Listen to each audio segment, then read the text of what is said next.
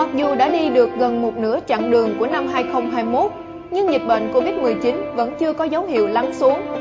Các doanh nghiệp xuất khẩu nông sản trong nước đứng ngồi không yên khi mà kênh xuất khẩu truyền thống phải đối mặt với nhiều rủi ro do hoạt động giao thương trực tiếp gặp nhiều khó khăn. Việc đưa các sản phẩm nông sản đặc trưng của Việt Nam lên các sàn thương mại điện tử và xuất khẩu trực tuyến ra nước ngoài được xem là lựa chọn tối ưu nhất của doanh nghiệp nội ngay lúc này. Kính chào quý vị. Dịch Covid-19 có diễn biến phức tạp khiến nhiều khách hàng e ngại khi phải đến các cửa hàng để mua sắm trực tiếp hay đến những nơi mua sắm tập trung đông người như chợ hay siêu thị. Thêm vào đó, lệnh giãn cách xã hội được ban hành trong thời gian gần đây cũng khiến sức mua tại các điểm cung cấp thực phẩm giảm đáng kể. Chính vì vậy, thông qua những sàn thương mại điện tử như Lazada, Vỏ Sò, Sen Đỏ hay những sàn thương mại điện tử quốc tế khác, các doanh nghiệp trong nước hy vọng những sản phẩm nông sản đặc trưng của Việt Nam có thể tiếp cận được với nhiều đối tượng khách hàng hơn.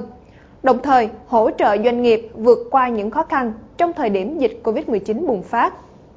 Bên cạnh đó, nhiều chuyên gia cũng cho rằng dọn hàng lên mạng không chỉ là cứu tinh giúp các doanh nghiệp Việt xoay chuyển tình thế, mà còn mở ra nhiều cơ hội để doanh nghiệp nội tham gia chuỗi cung ứng toàn cầu nếu biết nắm bắt lấy cơ hội. Hãy cùng Sài Gòn Times News phân tích sâu hơn vấn đề này.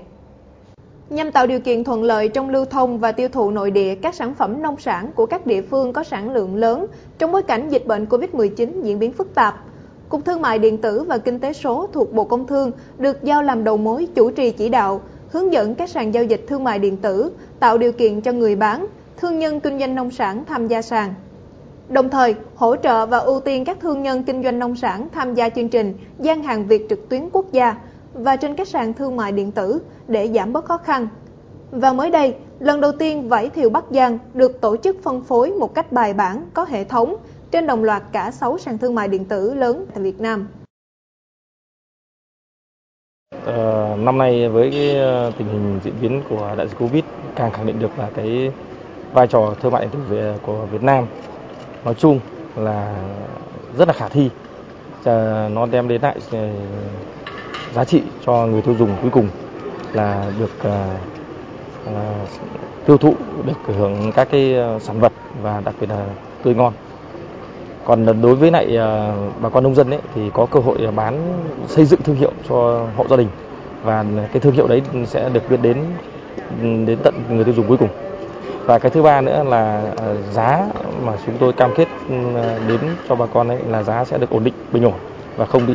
tránh tình trạng là bị ép giá như trước, các năm trước.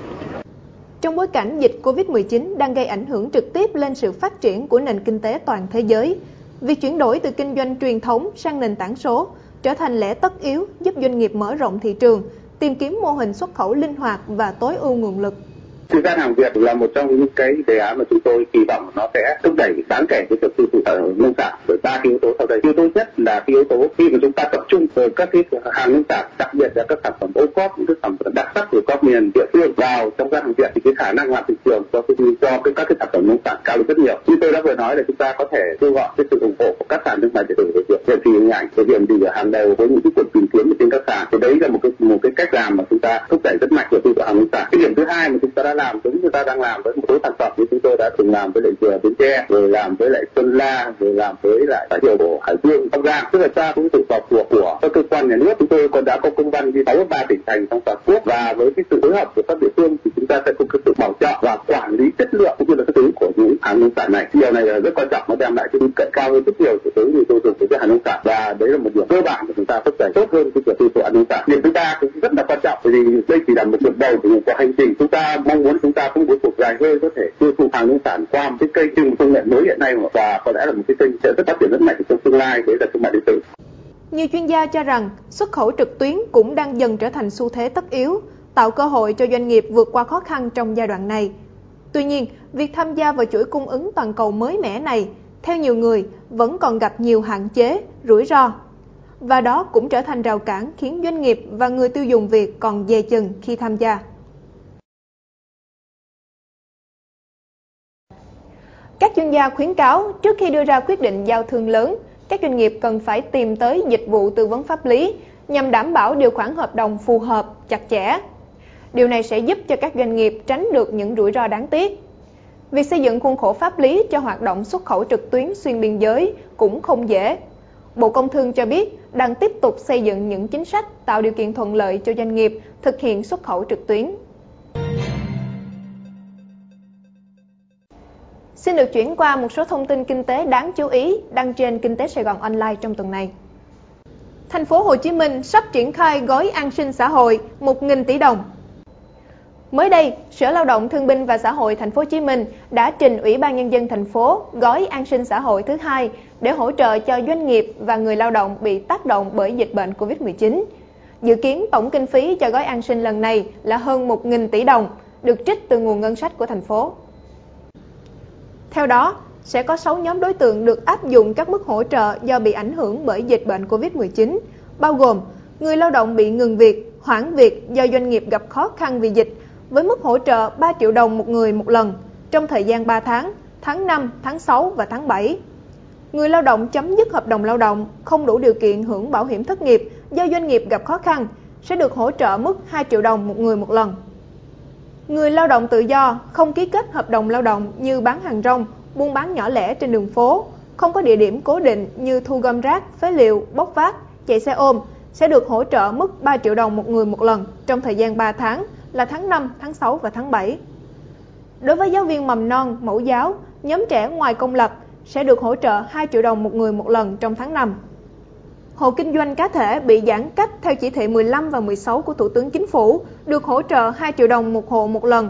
và hộ thuộc diện chính sách có công, diện bảo trợ xã hội được hỗ trợ 1,5 triệu đồng một hộ trong thời gian 3 tháng. Thành viên hộ nghèo, hộ cận nghèo được hỗ trợ 750.000 đồng một người trong thời gian 3 tháng. Dự kiến vào cuối tháng 6, Ủy ban nhân dân thành phố Hồ Chí Minh sẽ trình Hội đồng nhân dân thành phố thông qua gói an sinh thứ hai này. Thực hư về phương thức mua nhà mới gần như không cần vốn. Hiệp hội Bất động sản Thành phố Hồ Chí Minh, gọi tắt là HOREA, cho biết thị trường bất động sản vừa xuất hiện phương thức kinh doanh mới dành cho khách hàng, đó là mua nhà mới gần như không cần vốn. Phương thức này áp dụng đối với các khách hàng có thu nhập ổn định và có sẵn quyền sở hữu căn nhà cũ. Trên thực tế, đây là trường hợp khách hàng vay tín dụng 100% giá trị hợp đồng mua nhà được thế chấp bằng căn nhà cũ và căn nhà mới. Theo Horia, đây là phương thức mua bán nhà, kết hợp hoán đổi nhà và kết hợp cả cho vay tín dụng có tài sản bảo đảm là căn nhà cũ và cả căn hộ mới. Vừa giúp cho khách hàng không phải bỏ ngay một lúc khoản tiền mặt lớn để mua nhà mà vẫn có được căn nhà mới. Vừa tác động giúp phát triển thị trường bất động sản thứ cấp, vừa giúp tăng trưởng tín dụng có tài sản bảo đảm, gần như không có rủi ro.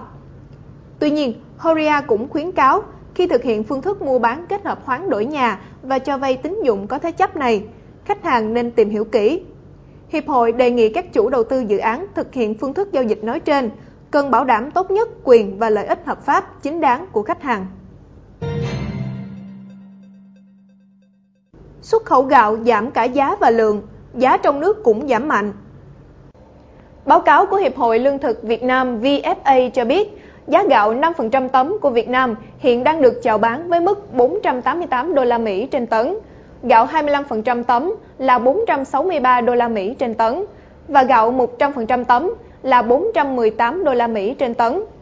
So với thời điểm giữa tháng 5 năm 2021, giá gạo của Việt Nam hiện đã đồng loạt giảm 5 đô la Mỹ trên tấn. Trong khi đó, nếu so với thời điểm giữa tháng 2 năm 2021, giá gạo xuất khẩu của Việt Nam đã đồng loạt giảm từ 25 đến 30 đô la Mỹ trên tấn. Áp lực từ giá thấp của Ấn Độ và Thái Lan cộng với nhu cầu từ thị trường nhập khẩu thấp là lý do khiến các doanh nghiệp trong nước phải điều chỉnh giảm giá bán gạo để phù hợp với tình hình mới. Ngoài yếu tố giá xuất khẩu điều chỉnh giảm, ông Nguyễn Thanh Phong, giám đốc công ty chế biến lương thực Vạn Lợi cho rằng, dù tình hình dịch Covid-19 đã khiến việc giao thương bị ngưng trệ, dẫn đến giá gạo giảm. Lũy kế xuất khẩu gạo Việt Nam từ đầu năm đến giữa tháng 5 năm 2021 đạt hơn 2,24 triệu tấn, với trị giá đạt 1.218 tỷ đô la Mỹ, giảm 15,07% về lượng và 4,27% về giá trị so với cùng kỳ.